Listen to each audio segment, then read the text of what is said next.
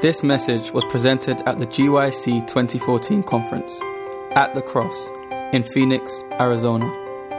For other resources like this, visit us online at www.gycweb.org.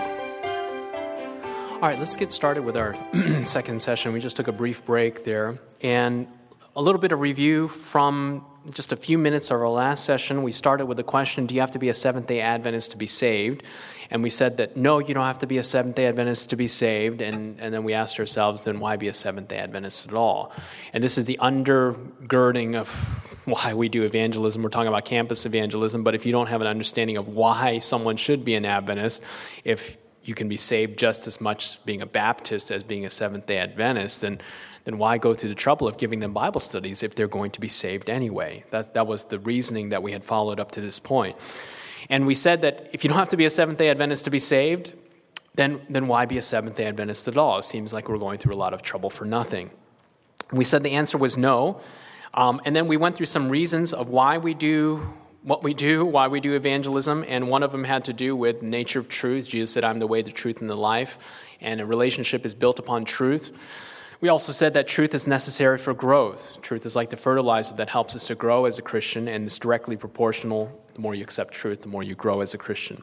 Now, the last reason is probably the most compelling reason to me of why I have this burning desire to, to share the faith, and it has to do with the nature of truth in the end times. And, and um, it's found in Matthew chapter 24, verse 4. And you remember Matthew 24 is the great what theologians call the eschatological chapter. It's just a fancy term. It's the end time chapter. It's kind of like the book of Daniel in, in the Gospels. And Jesus is talking about end time events. Remember, Jesus went into the temple and then he walked out and he said, There's not going to be one stone that's going to be left upon another. He's talking about the destruction of Jerusalem. And naturally, disciples thought the destruction of Jerusalem would be the end of the world. So they said, What shall be the sign of that coming? When shall these things be in the end of the world? And Jesus answered both questions in the same chapter. Okay? Now, this is the end time chapter, and notice the first things that come out, the first thing that comes out of the mouth of Jesus. He didn't say, oh, look out for the time of trouble, the moon's going to turn to blood and stars are going to fall. He covers all of that later, but the first thing that comes out of the mouth of Jesus. Now, who's he talking to? Is he talking to Christians or non Christians? He's talking to Christians, right? well, the disciples. Okay, I guess you can say they were Christians, but he's, he's concerned about his, his church, okay? And notice what he says. The first thing that comes out of his mouth, his main concern, he says, Watch out that no one what?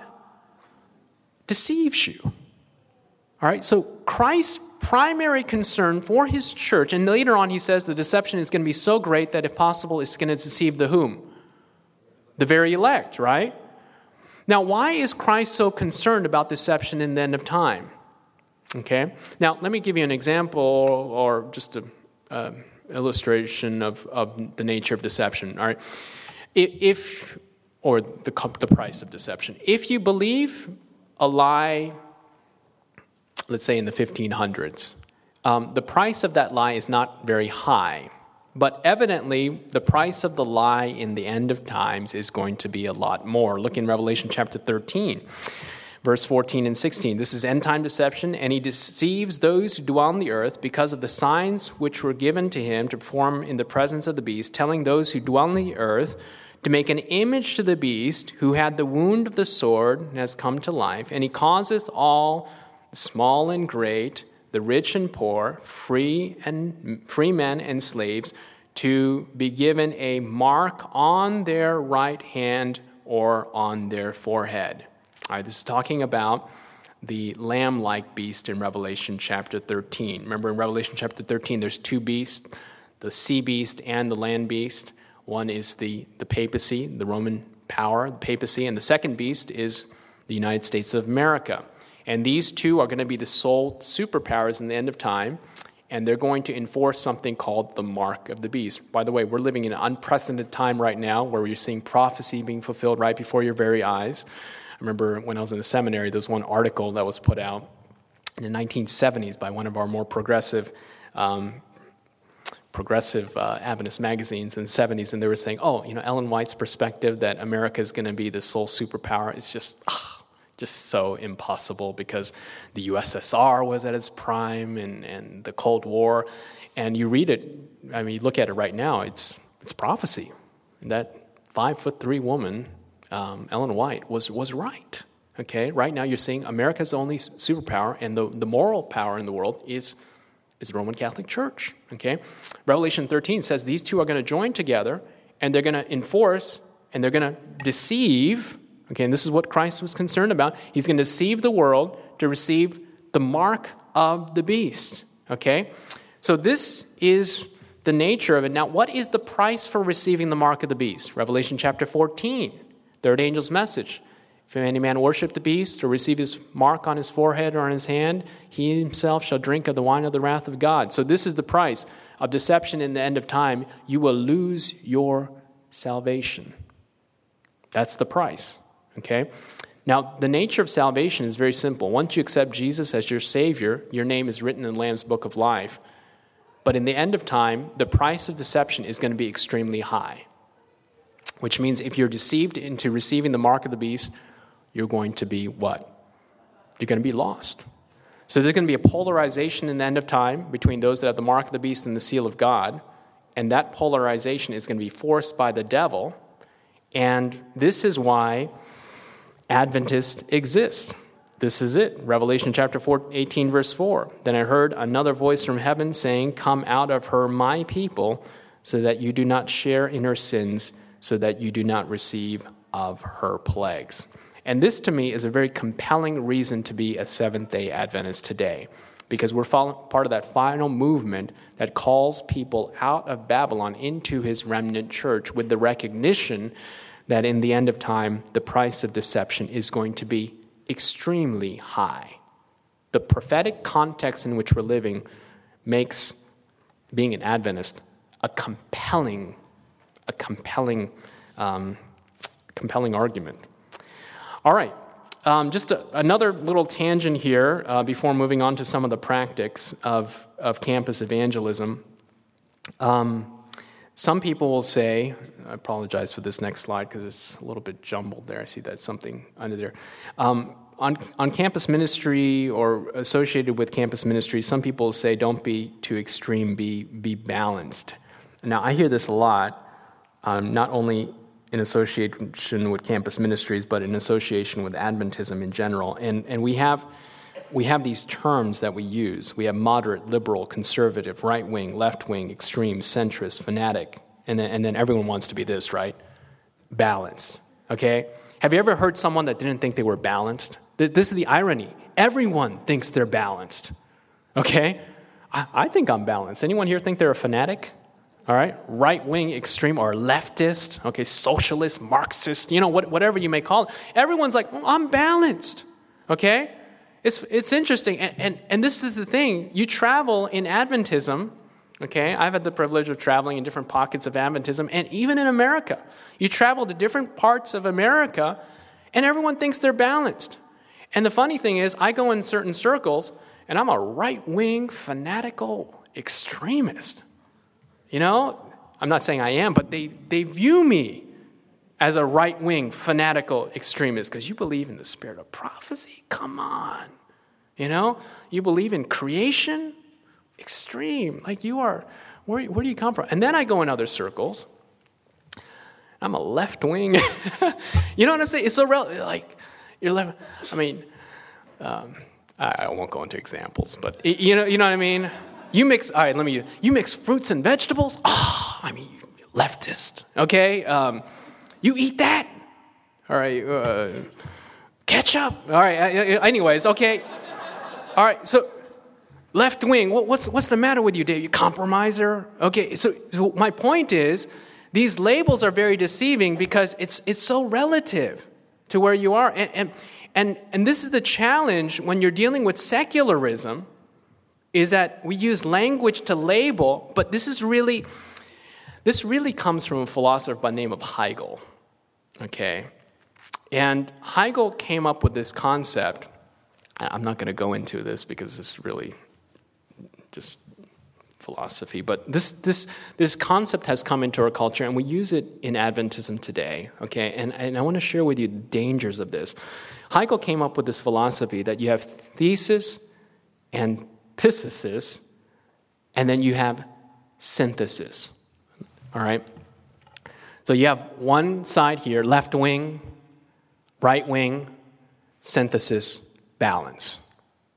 All right? Um, actually, Marxism comes from Hegel, and uh, communism comes from Hegel. So you have the lower class, the upper class, and then the classless society, which really doesn't exist, as we've seen. Okay, um, okay.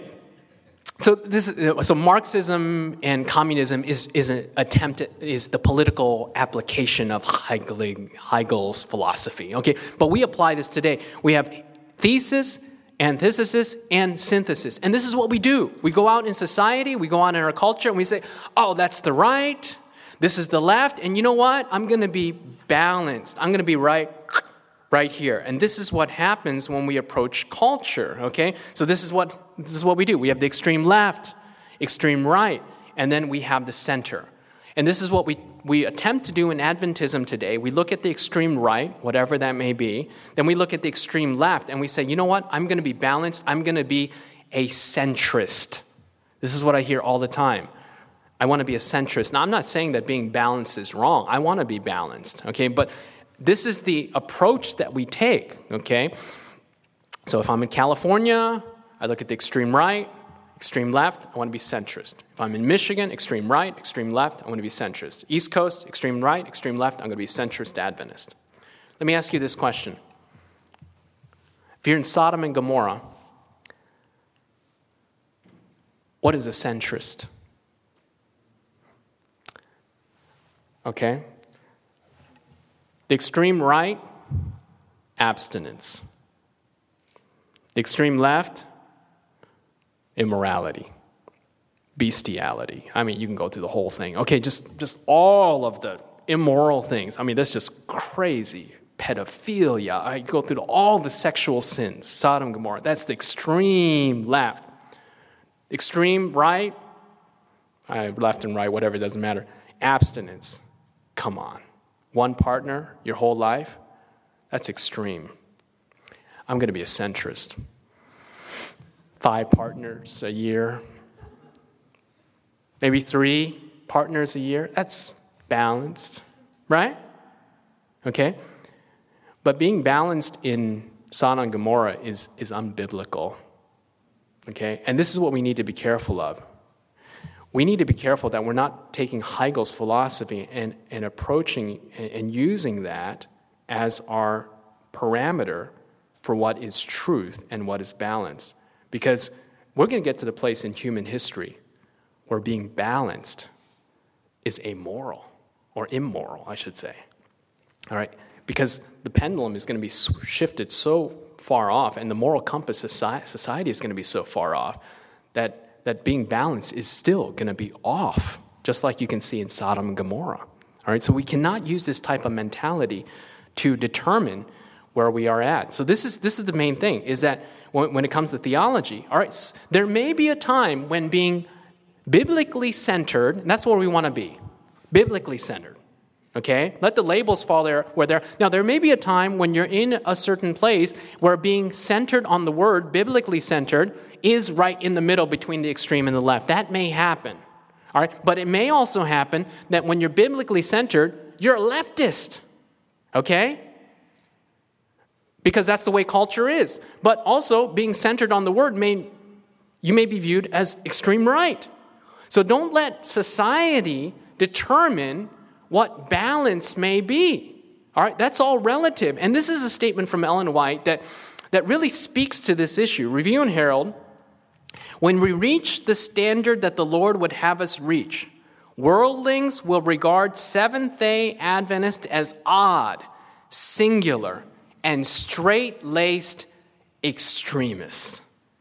And let me read that again. When we reach the standard that the Lord would have us reach, worldlings will regard Seventh day Adventists as odd, singular, and straight laced extremists. Now, I'm not saying that we should go out there and look all crazy just to be an extremist, but the point is that the world's moral compass is going to be so skewed that they're going to look at Seventh day Adventists and say, like, look, you guys are, you guys are just way out there.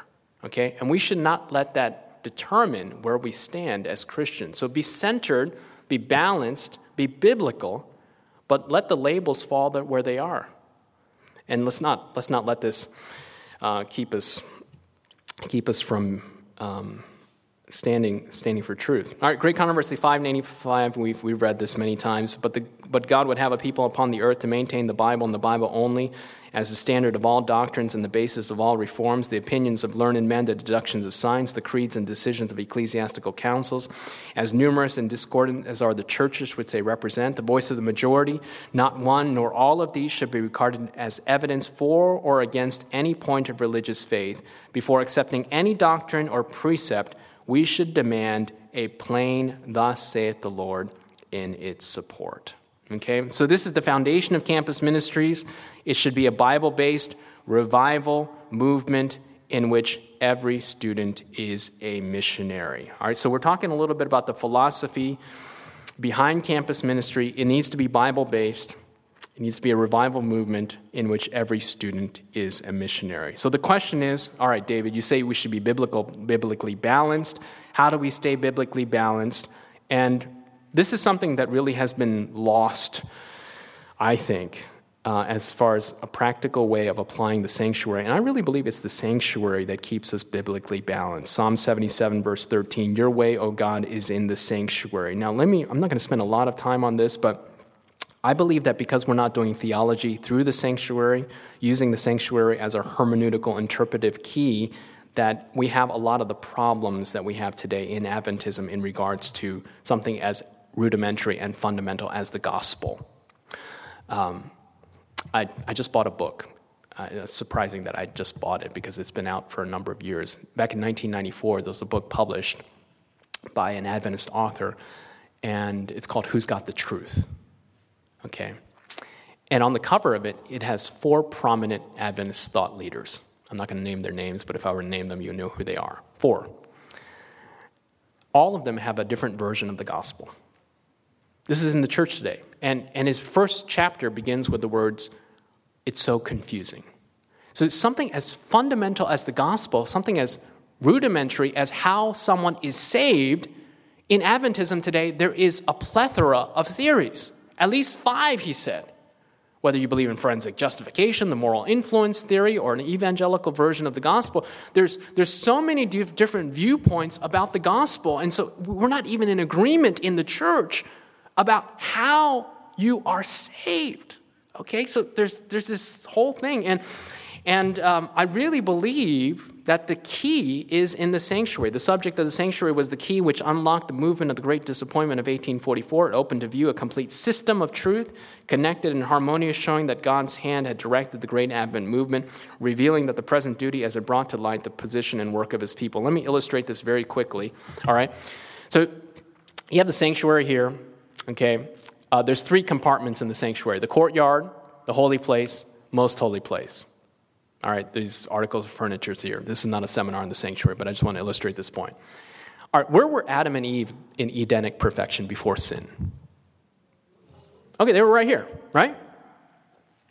Face to face communion with God, open communion with God. Okay, that's where Adam and Eve were, most holy place. As a result of sin, we ended up here, right? Okay, so Adam and Eve were here. We ended up here. Now, the sanctuary is like a kindergarten model in which God illustrates the plan of salvation of how God will bring us back. That's the sanctuary. So, God wants to bring us back here. Adam and Eve were here. We were put out here. And so we go into the courtyard through Jesus, the door. This is where the lamb is slain, the cross. This can illustrate baptism. This is the first phase. So God brings us back to Him in three different phases the courtyard. This is justification, forgiveness.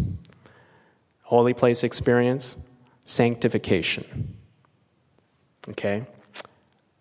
Most holy place experience, glorification. The issue today is that because we have lost using the sanctuary as an interpretive key for the gospel, we have a plethora of theories today. Now, I'm not saying that we don't believe in the sanctuary as a distinctive doctrine. We do, but there's a difference between using it as our key for the gospel and using it as a, or believing it as a distinctive doctrine. Okay? Now, let me share with you where are the evangelicals camped out? Evangelicals are here. Uh, you know, I studied systematic theology for my master's degree. I studied Luther. He's got a lot of beautiful things. But you know one book that he hated? Book of James. Okay, why is that? Because he centered his whole theology in the courtyard. His whole theology was in the courtyard. All right? Centered in on justification. Now, I affirm the beauty of justification. Okay? It's foundational. The whole sanctuary wouldn't have been possible if it wasn't for the Lamb. So, this is the whole courtyard experience, centers it on justification. Okay? Where are Catholics? Catholics are here. Okay? Sanctification. All right? Meritorious works. Salvation by works through the seven sacraments. Okay? That's, that's, where, that's where Catholics are. They center their theology on working their way to heaven. And I really believe that a lot of Catholics haven't experienced the beauty of justification. That's why Luther's statement was so profound the, the realization the just shall live by faith. So, evangelicals, Catholics here. John Wesley came along and he said, you know what? Let's do a synthesis now in a positive way, okay? Let's do a synthesis. He said, look, we need both. We need the courtyard and we need the holy place. Justification and sanctification, both of them. Both of them are by faith. Righteousness by faith. In you, for you. That's what John Wesley did, okay? You know what the contribution of Adventism is? Adventism, we said, guess what? We need the whole thing. That is the unique contribution of Adventism. We said, look, we affirm the courtyard, we affirm the holy place, but we affirm the most holy place experience as well. That is the contribution of Adventism. That is the revolution of Adventism, in which we affirm every part of the sanctuary. Evangelicals, they give you a 66% discount on the sanctuary. They cut out two compartments. Same with Catholics. Wesley, a third, a third discount. Adventists, we want the whole thing. And when you do theology through the sanctuary, it gives balance to your gospel. You know, we have today, we have Catholic Adventists. We do. I'm not saying that they are Catholic in theology, but they're Catholic in their understanding of the gospel. They try to work their way to, to heaven through Adventist sacraments, the sacrament of veganism. Okay, now I'm a vegan. Okay, I try to be. It's hard when you travel, but I'm a vegan at home, all right? But the difference is, I don't try to be, I don't, I don't practice veganism as a sacrament for salvation. Okay, I do it because it makes me feel better, so it clears my mind, it helps me in my health. Okay, there's a difference between practicing lifestyle for the benefit of having God communicate with you more clearly because God communicates through your mind and practicing veganism as a means of salvation. Okay, I've been in circles, I'm not going to name names, but I've been in circles where they see cheese on your plate I mean, it's a cardinal sin, okay? And, and your salvation is like, whoo, you're kind of hanging in the balance there because, uh, you know, Pastor Shin had some had some cheating. All right. Anyways, okay, so you get the picture. Or I've been in or, or, or, or salvation through the sacrament of dress reform. Okay? I believe in modesty, okay? But I don't believe that you should dress modestly because it earns you points with God so that you are en- entered into the kingdom. You're not going to stand at the pearly gates and be like, God says, Oh, are you vegan? You dress reform? All right, you got it, man. Come on in. That's not the way it works, okay? Now, I'm not, I'm not denying the reality of, of modesty or, or health or whatever it may be, but, but we have Adventists that are doing holy place theology okay? And, and basically, they're a Catholic version of Adventism. We have some Adventists today, and this is where I believe the majority of Adventists have gone today, who are evangelical Seventh day Adventists. It's the reduction of Adventism to the courtyard, right here. Sabbath keeping evangelicals. Um, and this part of sanctification is, is really marginalized. I find that these individuals have been burned by legalism and they are reacting to legalism, and so they are evangelical in their thinking. But if you take away the sanctuary in the most holy place, investigative judgment, if you take that out, you really have no reason to be a Seventh day Adventist. Because the whole Seventh day Adventist movement is predicated on the notion that we are living in a time of judgment, okay, which is connected with the holy place. So this is, this is an important thing. I, I, I really believe that if, if we don't have an understanding of our own identity, it takes the heart out of when we try to do evangelism, when we try to reach people. If you don't have an understanding of what differentiates us from Catholics, from evangelicals, from every other denomination, of why you're a Seventh day Adventist, if you're not doing theology from the standpoint of the sanctuary, it really takes out the heart of who we are. Now, this is from one of my major professors at the seminary. He's retired now. His name is Fernando Canale. And uh, he's, he says this statement at the end of one of his articles. By the way, if you, you want to read a a very um, profound article. It's by Fernando Canale. It's called The Adventist Mind. It's in Perspectives Digest. You can read it online. And this is his, one of his closing statements in that article. It says In a time when the Protestant leaders are going back to Rome, this is what's, what's happening today. Adventist leaders, administrators, pastors, and scholars, and I would add lay, lay people, should go back to Scripture and using the sanctuary as the hermeneutical key to understand the complete and harmonious system of biblical truth. So this is where he is calling us to go back to is go back to the sanctuary. All right, so let's move on. So that's some of the philosophy. Let's get to some of the practice. So we're going to hit practice uh, right now, and then and then at our two o'clock session. Um, about about campus ministries. All right, so let me switch things here really quickly. All right, so let's talk about practice. We talked about philosophy, we're talking about campus ministries, and this not only applies to campus ministries, but applies to um, reaching out to individuals in general. So turn with me in your Bibles to Mark chapter 2, verses 1 through 12. I just want to illustrate this point very quickly when we talk about, about reaching people on a personal basis. So, our first session, we talked about the why. Now we're going to talk about the what. We talked about the philosophy. Now we're going to talk about the method.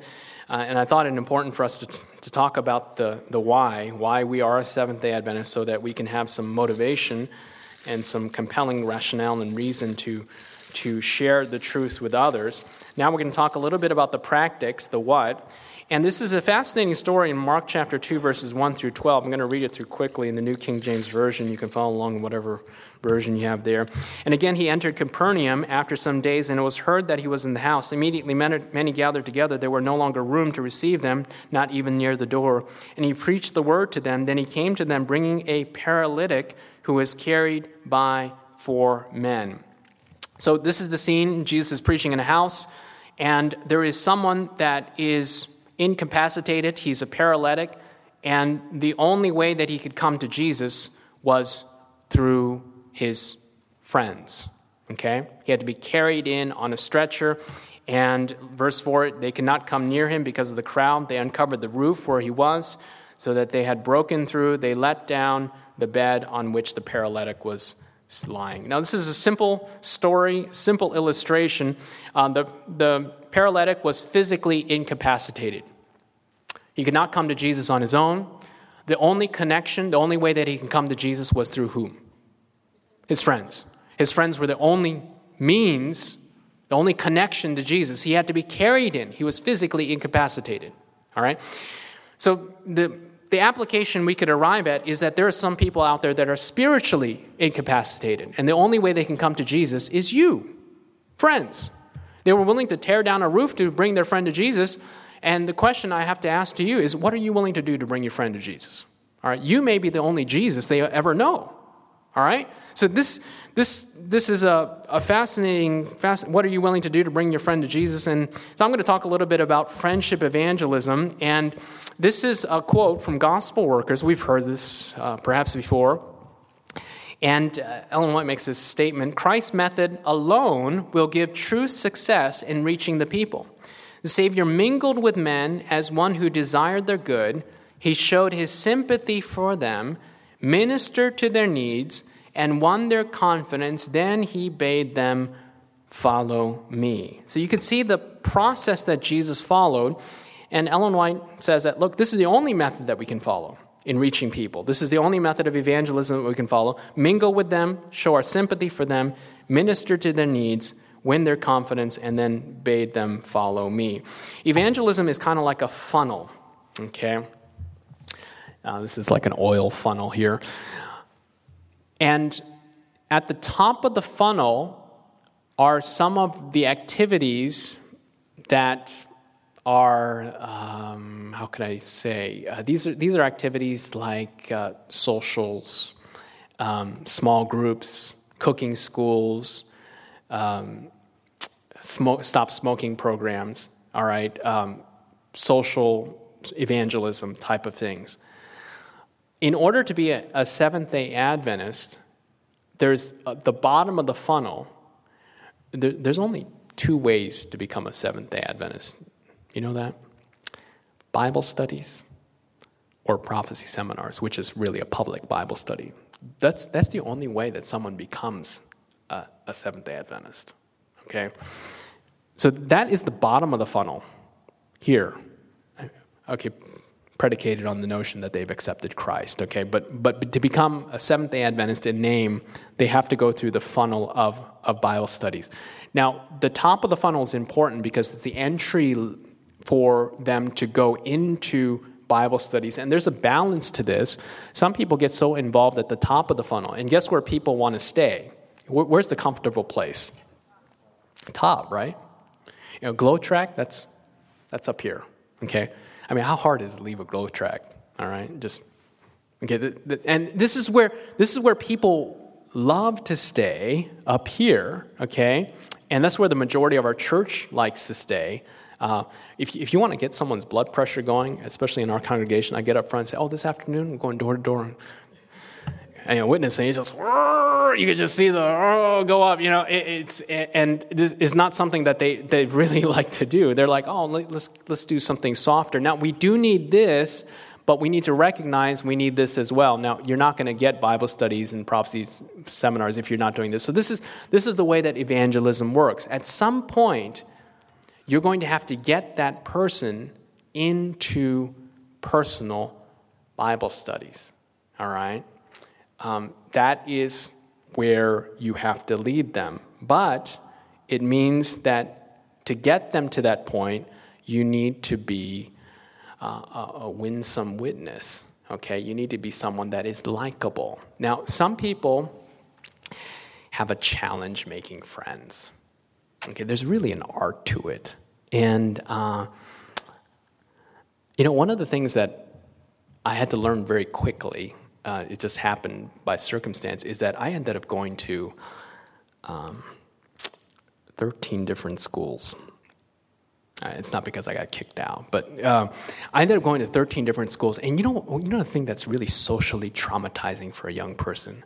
You pull them out of their social circle, especially when you're like in sixth grade. I mean, it's traumatic. I mean, you develop these friends. I mean, my wife is quite different. She went to the same school the same group of people for 12 years, and I'm just like so foreign to me. I mean, she knew these people since kindergarten all the way through you know, North Dakota, you know, and so it, it's just. But for me, it's like I was pulled out from an inner city school to a rich prep school where people were making six, di- you know, parents, and they had clothes that I was just like, oh my. I mean, like walking in like they're out of GQ magazine, you know, and, and all these things. And I'm so, and, and then I went to this country school, then I went to self supporting school, which was different too, and public school, all these different schools. And so it's crazy. And, and you're dropped into these social circles.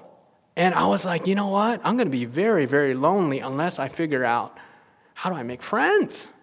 Okay? And, and sometimes it's easy and sometimes it's not. And as Christians, we should be masters of making friends. Okay? We should be masters of, we should be conversationalist masters. This is where it really begins. And that's the top of the funnel. We need the top of the funnel. There's an art to the top of the funnel, there's a science to it, and Christ mastered that method. Okay? You need to be a likable person, all right? And, uh, you know, I, I canvassed for a number of years, and there's just a science to connecting with somebody. And you need to do it very quickly, okay? And I learned the hard way because, you know, especially when you get up toward the Northeast, I, I noticed the closer I got to Boston, the, my, my time that I had at the door became like quantifiably like less. In the South, it's like just slow. Come on in. And I'm like, you don't know me. And, I'm, and they're like, we don't care. Come in. And I'm like, oh, okay. Because, I mean, you walk in someone's door and they don't know you, it's just, in, especially in the South. And, and so I just walk in. But in New Jersey, closer to Boston, it's like, what do you want? and then and then as soon as I'm about to say it, the, the door is already shutting. And so you you you got to be quick. And they'd say, I'm all set. You know, and I'd be like, whoa, this is not the South. This is crazy. And so so I have to do some just quick things. This woman walked up to the door with a dog, and I'd just be like, all right, make friends, make friends. Oh, what kind of dog is that? You know? You know, okay. What kind of dog is that? And, and she's like, Oh, it's a golden retriever puppy. And I'm like, Oh, great. I love dogs. Now, you can't lie. I love dogs, all right? And, then, and I just talk about the dog, and it was crazy. At the end, she said, Oh, now what are you doing? What are you doing? I said, I'm selling some books, you know. And uh, she said, I'll buy one. I was like, Wow. You know, and, and, I walked in this one garage. This guy was working on some things, and uh, he was doing carpentry. I don't know a thing about carpentry. And I said, Man, I just followed him around like a little puppy. And I was just like, You know, what are you doing here? And what are you doing? He was telling me about all his projects. And at the end, he said, You know what? I'll buy a book. I'll buy a book just because you take an interest in that individual. So there's a real science to that. Um, there's a real way of witnessing to individuals. I'm going to go through these quotes very quickly. Let those who desire to work for God begin at home, in their own household, in their neighborhoods, among their own friends. Here they will find a favorably missionary field. This home missionary work is a test, revealing the ability or inability for service in a wider field. Um, I apologize if I have to move through these quickly. Personal, individual effort, interest for your friends and neighbors will accomplish more than can be estimated. It is want for this kind of labor that souls for whom Christ died are perishing. There are those who need the ministration of loving Christian hearts. Many have gone down to ruin who might have been saved if common men and women had put forth personal effort for them. We should feel it our special duty to work for those living in our neighborhood, study how you can best help those who take no interest in religious things as you visit your friends and neighbors, show an interest in their spiritual as well as their temporal welfare. Speak to them of Christ as a pardoning Savior. All right, so we know this friendship evangelism breaks down prejudice, uh, bridges the gap between the known and the unknown. Friends, friendship leads people into the church and helps them to stay. We, we all know the principle of friendship evangelism. Um, I'm going to move very quickly through this because I want to get to the heart of today. Um, some of the things. Um, okay, so these are just some basic common sense things. Um, uh, how to be a friend. I mean, this is so. Um, but it, it's good. Uh, friends, friends are good listeners. I, I, believe that Christ was a good listener, and uh, you know, I'm a pastor, and you, will be surprised when when parishioners bring a problem to me. Um, and I have no specialty in counseling, but if you just listen, um, especially for those of you that are married you know, it's it's incredible because guys, we're always trying to solve things. You know, I'm like, all right, eh, I learned this the hard way because my wife would bring a problem, and I just, I'd be thinking all to try all the solutions, and, and uh, you know, I would just listen. At the end, she'd be like, oh, thank you, I feel so much better. You know, and, and just that was it. No solution, just just to listen. Okay, because what you're doing is is you're giving the person psychological air, emotional air. All right, and just just to be heard and understood. Um, I, I heard this statement by someone that says if you want to be successful in life, one of the things he says is be a good listener. And listening to thoughts and feelings, because we live in a culture today where people are just not listening to each other. Uh, what we normally do is when someone's talking to us, we're thinking of what to say, okay? But they said, look, seek first, first to understand, then be understood. That's what one person said. But you, before thinking of what you need to say. Just absorb what the person is saying, thinking, and feeling. Okay? And when you do that, it really presents an opportunity for you to minister. By listening, you are ministering to the other person because they're, they're, they're in a context where no one is listening to them, okay? And you show up and you hear and understand what they are saying. And there's something called reflective listening, where you hear the person and you, you repeat to them what you understand they are thinking and feeling. You know, now it doesn't have to be comical. You know, I used to, I used to always naturally just repeat the other person is saying, but eh, you can get don't don't quite do that. They say you're tired, and I'll be like, oh, you're tired. You know, oh, you're hungry. You're hungry, aren't you? You know, uh, but uh, but you know that's an exaggeration of that. But I'm not. But but you get the point. Is that you, you're understanding and you're processing what that what that person is doing. I actually bought a book on listening, and it's just been phenomenal to through ministry and how you can minister to someone, and they just say, you know, after you listen to them, they just say, thank you, thank you. All right. Um, anyways, good listeners listen with their eyes. Okay. Um, the last thing you want to do is this, this is a cue. When someone's talking to you and you look away, um, have you ever had someone do that to you before? You're talking to them, and, the, and then they just, I'm not talking about the glance away, okay, but just stare away. Um, that communicates a lot, okay? It shows them you don't care, they're not important. Just look away. I'm, I'm not saying that you should, like, you know, I mean, you freak them out. But, but, but typically, what you do is you make eye contact, okay? Just keep, you know, anyways, you know this, okay? All right, good listeners, events, uh, advice, uh, dispense advice sparingly. Um, good listeners never break confidence. Uh, good listeners complete the loop. Uh, good listeners show gratitude. All right, so these are all uh, fundamental things for that. So this is this is how to be a winsome witness wherever you are at. Um, to really um, be a good listener is is at the top of that funnel, and it's an important uh, part because we are all taught how to communicate, but I don't think people are taught how to listen. And this is just some some practical practical things. All right.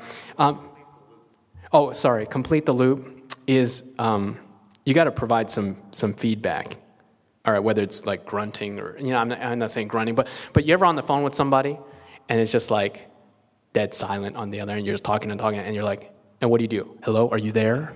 right, right? So, so along the line, you're just like, yeah, uh huh, I see. You know, that's, that's, that's providing feedback to them. But as if you're just like, yeah, it's, it's, it's awkward. All right, you, you, you killed it. Okay, uh, so if you're like, yeah, I see that. Oh, I can see that. You know, I can understand. Now, even if you don't agree with what you can say, like, look, I, you know, I understand. I understand. Okay, that's that's an important part. And and look, for those of you that are married or, or want to be married, look, this is a skill, especially guys, that you cannot underestimate. All right, in your marriage all right. I've had to learn. And you know what is a common complaint among wives? My husband never listens to me. Okay? My husband never listens to me. And that's, that's something that you want to, or, or even parents with children. Okay? How many times when kids are talking to their parents, the dad's watching TV or a newspaper, you know, looking at a newspaper or something, not giving them undivided attention. All right? And, and listening is really a form of love that you offer to the other person because everyone this is the thing. No one wants, I don't believe everyone wants to be in total agreement with everybody, okay? But everyone wants to be understood. There's a difference. And when you listen, you, you're understanding. All right, so here's some things about the science of being a friend, okay? Um, uh, be cautious with criticism, allow time for solitude. Now, this is an important thing. Allow time for solitude, encourage other relationships. Um, th- those two are important because um, when, when you're in a friendship with someone, the friendship is in a dynamic flux. Okay? There's times when you and your friends are go- getting spending more time, getting closer, and then there's some times when you need a break. You move apart and you move together. And this is the natural ebb and flow of friendships. And the thing to do as a friend, all right, this is just in general, not just talking about friendship evangelism, but in friendships in general. If you notice the other person is moving away from, you for a little bit, let them go. Okay? Let them go. Look, if the bird doesn't come back, it was never yours to start with in the first place. Okay? So let it let them go. All right. So I, this, this, is the art of friends, and, and, this is what I learned.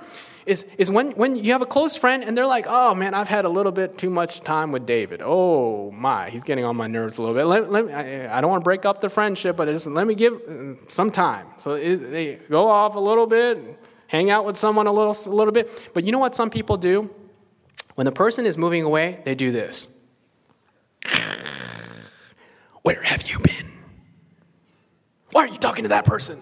Text them. Where are you right now? Uh, you know, you know, you know what we do when they do that? It's like you feel like that person is stalking you.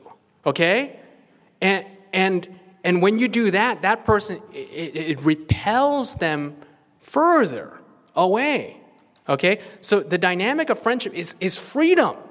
That, that's, that's the science of friendship. So, so if you notice that someone is like taking some space away from you, this is in evangelism as well, they're taking some space, they want a breather. Okay, don't be like, you know, the Gestapo. It's like, where have you been? You have not talked to me in two, you know, whatever. Ah. It's like that person's to be like, whoa, this guy's just uh, clingy. Have you heard that before? Clingy? Just ugh. You know, and that, that's not what you want to do, okay? And I'm not saying we shouldn't seek the person out. Now, if they're running away from conviction, that's different, okay? But if they're taking a break from you, let them take a break. They'll come back, okay? They'll come back. That's, that's, the, that's the thing. So that's, that's one important science of, of friendship evangelism. Another thing is, remember that friendships are like a bank account. I learned this from one of my mentors. Okay, it's like a bank account. You're either making deposits or you're making a withdrawal. Okay? And we, we need to recognize this. You, you ever had a friend that the only time they called you was when they wanted something, right? How do you feel about that person? Uh, not very good, right? And, and so you, you need to recognize this is that people that have invested in that relationship and the bank account is full, okay, you can mess up and guess what? The bank account is so full that when you make a withdrawal, it's okay, your relationship is fine. But if you've invested nothing in that relationship and you lose their pencil, okay, it's like a two cent withdrawal. But guess what? That, bank account is at zero.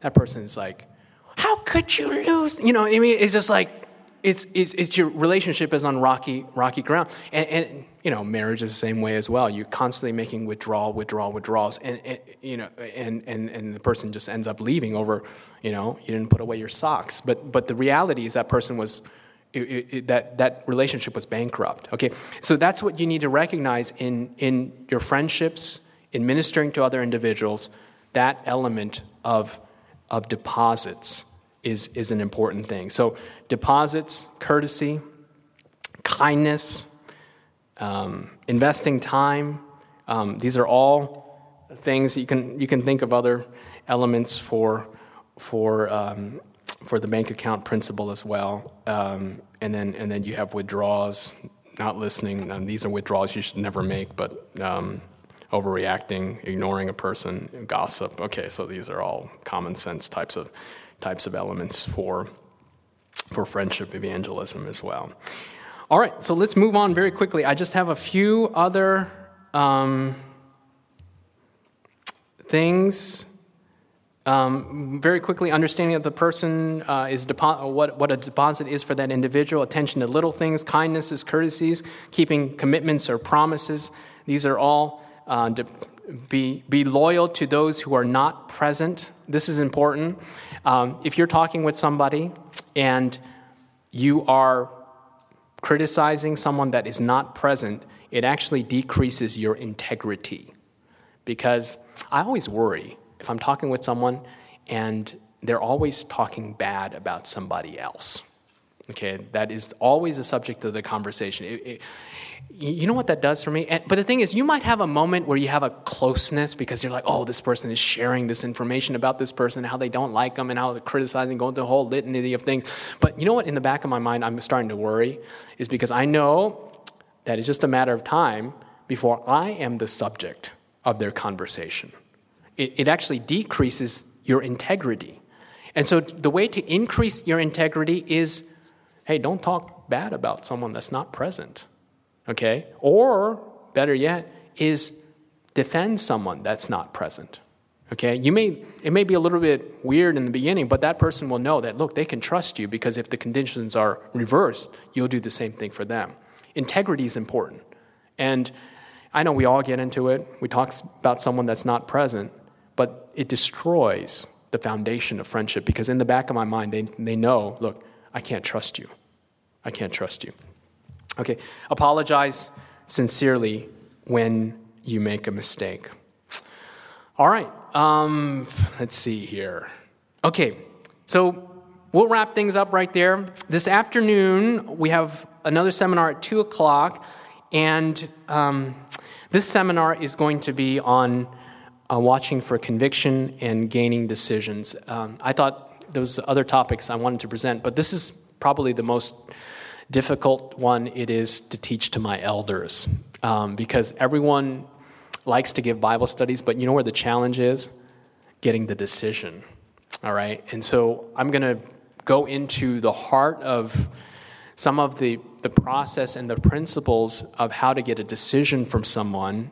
Um, and uh, I'll be sharing some experiences with you as well. The Chinese student that we that we brought to a decision this year. Just in a nutshell, we spent several hours um, with this individual, um, leading them to a decision. And the most powerful decision that you can lead someone to is to have them accept Jesus as their Savior. That is, that's the ground that can lead. That, that this is the foundation for, for the rest of the decisions that come along the way. And so we'll be going through the practice of that. Two o'clock this afternoon. Thank you so much for your time and uh, attention. Let's bow our heads together as we pray. Uh, Father in heaven, we thank you um, for for Jesus and that you were uh, truly a friend of sinners, that you, had master, you, you were the master teacher of, of how to win souls. And we just want to be better equipped to be friends with individuals, to lead them to the foot of the cross. And I pray for every person here that you would use us, Lord, for your glory, for your honor, and for your kingdom. Bless us now. In Jesus' name, amen. Amen. God bless you. Thank you so much for your time. This message was recorded at the GYC 2014 conference at the Cross in Phoenix, Arizona. GYC, a supporting ministry of the Seventh day Adventist Church, seeks to inspire young people to be Bible based, Christ centered, and soul winning Christians. To download or purchase other resources like this, visit us online at www www.gycweb.org.